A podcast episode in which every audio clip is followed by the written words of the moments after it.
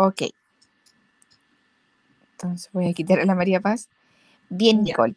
Entonces vamos a escuchar tu presentación sobre salud oral en personas con discapacidad. Muchas gracias. Ya, genial. Entonces no. Bueno, buenas tardes a todos. Mi nombre es Nicole Farfán, soy cirujano dentista, magíster en odontología, egresada de la Universidad de la Frontera.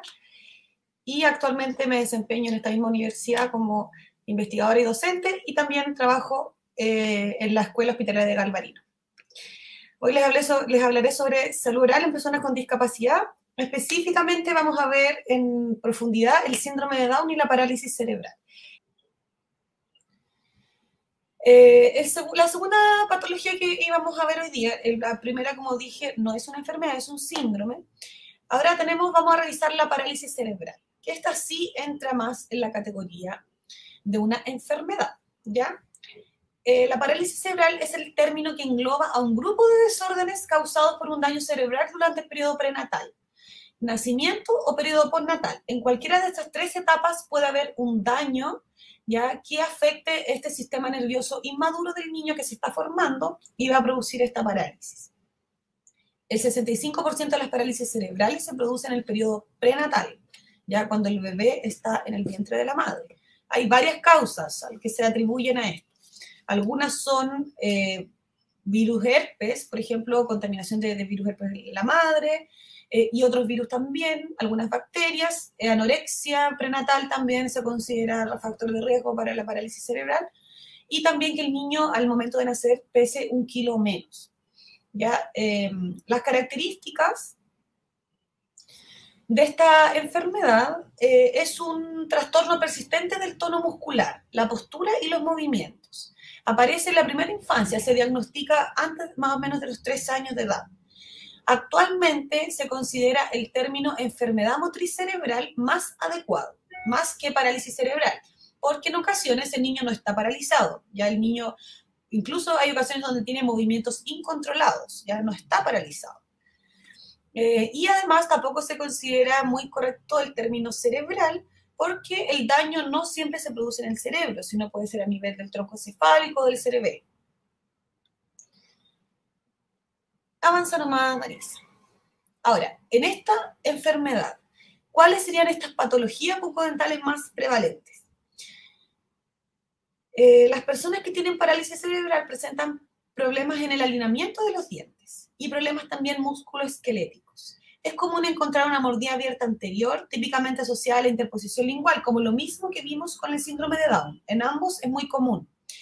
Esta falta de sellado labial, que se pueda cerrar la boca, va a contribuir a que el paciente babee excesivamente, ¿ya?, al igual como se vio con el síndrome de Down. Avanzamos. Acá podemos ver algunas imágenes de pacientes, por ejemplo, la imagen de la izquierda es una enfermedad, se puede ver la caries, la lesión de caries, ya muy prevalente en estas personas, más prevalente que en el síndrome de Down. Ya en la imagen de la derecha se puede ver una gingivitis asociada a una pobre o mala higiene oral. Baja nomás. La periodontitis también es muy prevalente en estos tipos de condiciones, ya porque una pobre higiene va a contribuir a una cronicidad de la gingivitis. En este caso, los niños con parálisis cerebral, a diferencia de las personas con síndrome de Down, acuden menos al dentista, ¿ya? Y eso sí es un factor de riesgo para todas estas enfermedades que estamos viendo ahora. Otra cosa que es importante en estas personas es el bruxismo, ¿ya? En la imagen de la derecha podemos ver erosiones dentales a causa de reflujos gastroesofágicos y también el bruxismo. El bruxismo, como vimos en la sesión anterior, es una condición que se produce por otras causas, ¿ya? El bruxismo tiene causas generalmente a nivel del sistema nervioso central, ¿ya? El bruxismo no es apretar los dientes. Ya, eso es una manifestación del bruxismo. Y el apriete dentario, en el caso de las personas con bruxismo, está reportado en la literatura que lo que más dura es alrededor de 1 minuto. Ya, entonces, lo que desgasta estos dientes en las personas con bruxismo no es el apriete dentario, es producto del ácido principalmente el ácido. ¿Ya? Las erosiones se producen por ácidos que alteran la composición del esmalte. Y este ácido sale, por supuesto, del estómago y muchas veces también se potencia con los medicamentos que toman estos tipos de pacientes. Nunca, por favor, si alguien tiene bruxismo, sé que muchos dentistas incluso lo ofrecen en comerciales de publicitarios, utilizar placas para proteger los dientes en la noche, ¿ya? Eso usted no lo haga jamás, ¿ya? Esas plaquitas se utilizan por momentos específicos y tienen que ser indicadas por un especialista en estas condiciones que son los especialistas en trastornos temporomandibulares. Ya no es llegar e ir a comprar una plaquita a la farmacia. Al contrario, si yo tengo problemas de ventilación y me coloco una placa para proteger mis dientes, eso solamente va a agravar el problema porque va a obstruir la vía aérea superior, la cavidad oral, va a haber una obstrucción durante toda la noche, ¿ya? Y eso, por supuesto, que va a alterar otros procesos también. Así que, por ningún motivo, usted utilice estas placas con sus niños, ni tampoco usted si padece de bruxismo.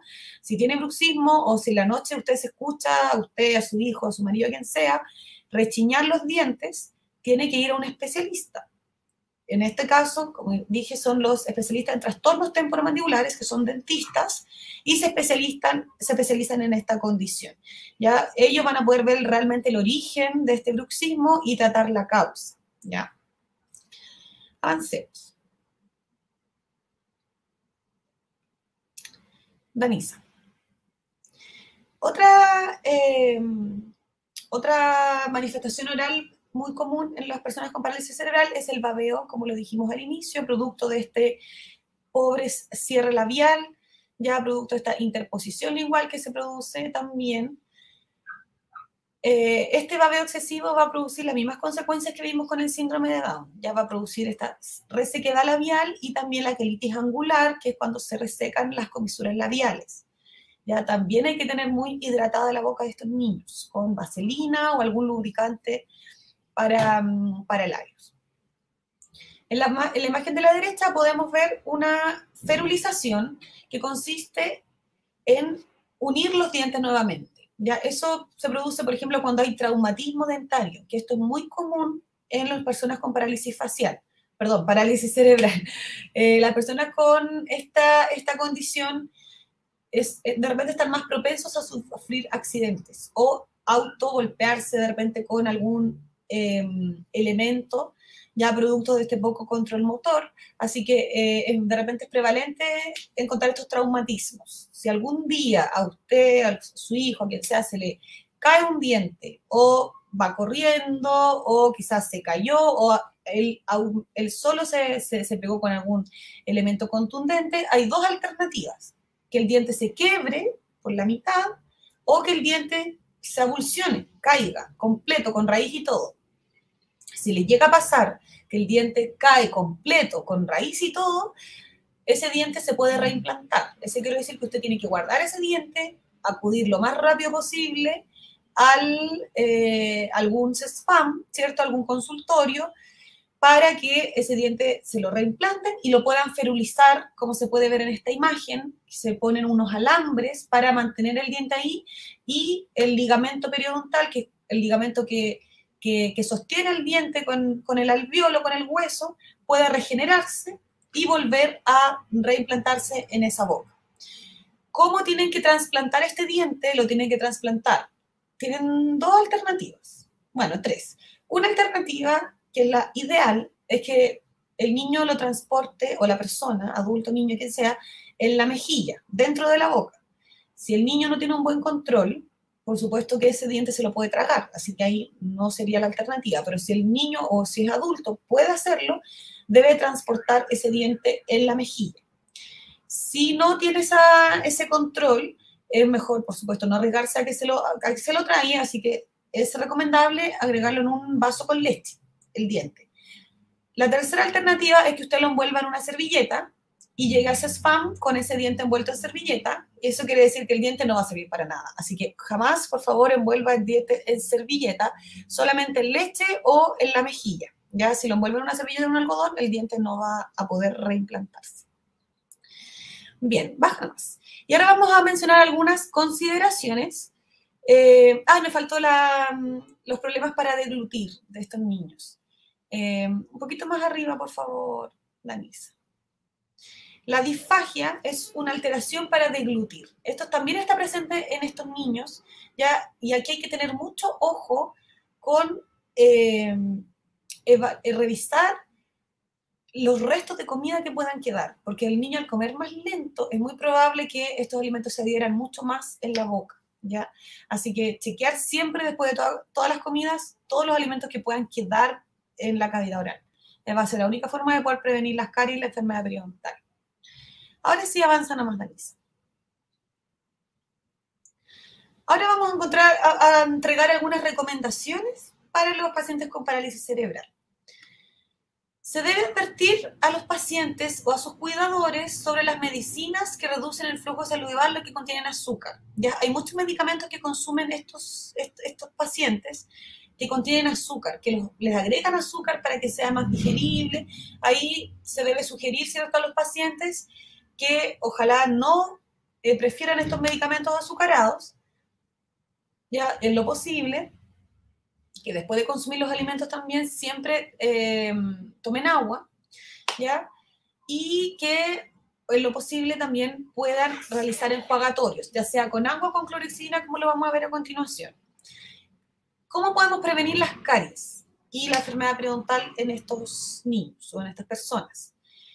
Las caries las vamos a prevenir con el uso de flúor en barniz, boca completa. En estos niños tienen que hacerse una vez al año mínimo. El ideal, como ellos tienen un riesgo de caries alto, debería ser cada 6 meses, ¿ya? Pero por lo menos una vez al año tienen que ponerse un barniz boca completa, ¿ya? Que es una concentración alta de flúor que va a ayudar como un escudo para nuestros dientes.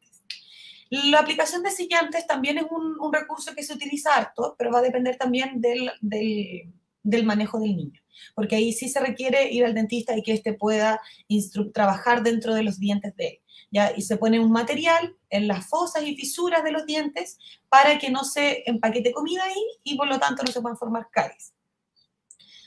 Y la otra alternativa también es el uso de enjuagues antibacterianos, como lo es la clorhexidina. Hay muchos enjuagues en el mercado, ya, enjuagues cosméticos y enjuagues que tienen un poder antibacteriano, como en el caso de la clorhexidina.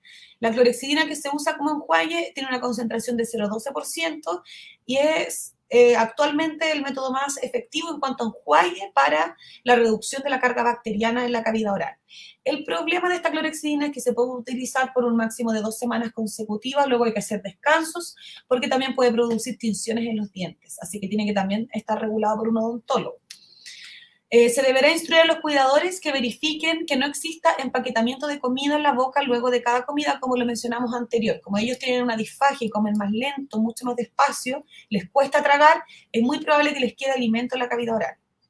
Y, por supuesto, finalmente, la otra recomendación es visitar al odontólogo siempre que el niño pueda trasladarse, ¿cierto? En lo posible, hacerlo una vez al año, ¿ya? Y siempre que usted vaya al odontólogo tiene que tener muy claro los medicamentos que toma su hijo o quien sea que usted lleve para que el odontólogo pueda revisar bien la interacción entre los fármacos que él va a recetar con los medicamentos que el niño está tomando. Aquí podemos ver en la imagen, hay 2 tipos de colutorios, como les dije, el Oral-Gen es una alternativa, pero el PerioGard de Colgate es más barato y ambos tienen clorhexidina al 0,12%.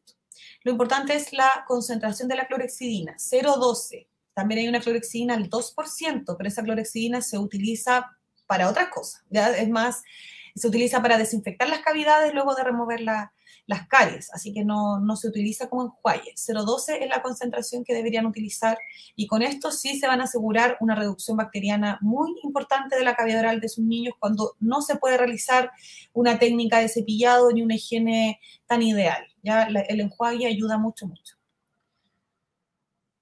Avanza nomás. Y bueno, esas son las recomendaciones que yo tenía para hoy, lo que les quería contar. La vez anterior que pudimos conversar, se vio solamente pincelazo de lo que es la parálisis cerebral y el síndrome de Down. Hoy pude hacer un, una revisión un poquito más exhaustiva, así que espero que les sea de utilidad y cualquier consulta, ahí está mi correo si necesitan alguna duda más específica referente a la parte odontológica. El último tips que quiero dar antes de terminar, que se me fue, es que cuando lleven a sus hijos al dentista, asegúrense, por ejemplo, una exodoncia. Después de una exodoncia hay que dejar un algodón o una gasa ahí en la zona de la herida, por lo menos 30 minutos, ¿ya? Ahí hay que hacer una presión en la zona para que se pueda formar el coágulo y eso pueda sanar bien. En las personas que tienen estas condiciones tienen una hipotonía muscular, quiere decir que no pueden apretar esta gasa que nosotros siempre dejamos. Exíjale siempre al dentista, porque hay dentistas que esto no lo saben, que tienen que dejar esta gasa puesta pero con un hilo, una seda dental, un hilo que pueda estar en la mano de la mamá o que pueda estar afuera. Ha pasado y es muy frecuente que los niños se succionan, se tragan estos algodones y estas gasas que el dentista deja en la boca, ¿ya? Ha pasado que llegan incluso al hospital por asfixia, ¿ya? Y el dentista solamente por descuidado no pone el hilo, que tiene que estar, por supuesto, afuera de la cavidad oral para en caso de asfixia o cualquier cosa, uno pueda sacarlo y esto no pueda producir algún problema mayor en el paciente. Así que los cuidadores y los apoderados siempre que lleven a los niños al dentista exijan y estén ahí muy atentos a que en todas las acciones o que le vayan a dejar algo dentro de la boca, sea una gasa, un algodón, que este tenga un hilo, ya para prevenir la asfixia. Eso sería. Muchas gracias por la invitación, Vanessa. Muchas gracias, Nicole, por tu presentación, súper interesante, todos los tips desde la odontología que, como conversábamos la semana pasada, no siempre se dan estas instancias de conversación, ya que la consulta es bastante rápida, así es que va a quedar este material para los padres y es un gran apoyo para ellos. Muchas gracias. Súper clarito, muy buen aporte para la educación de los niños. Sí, muchas gracias por la invitación.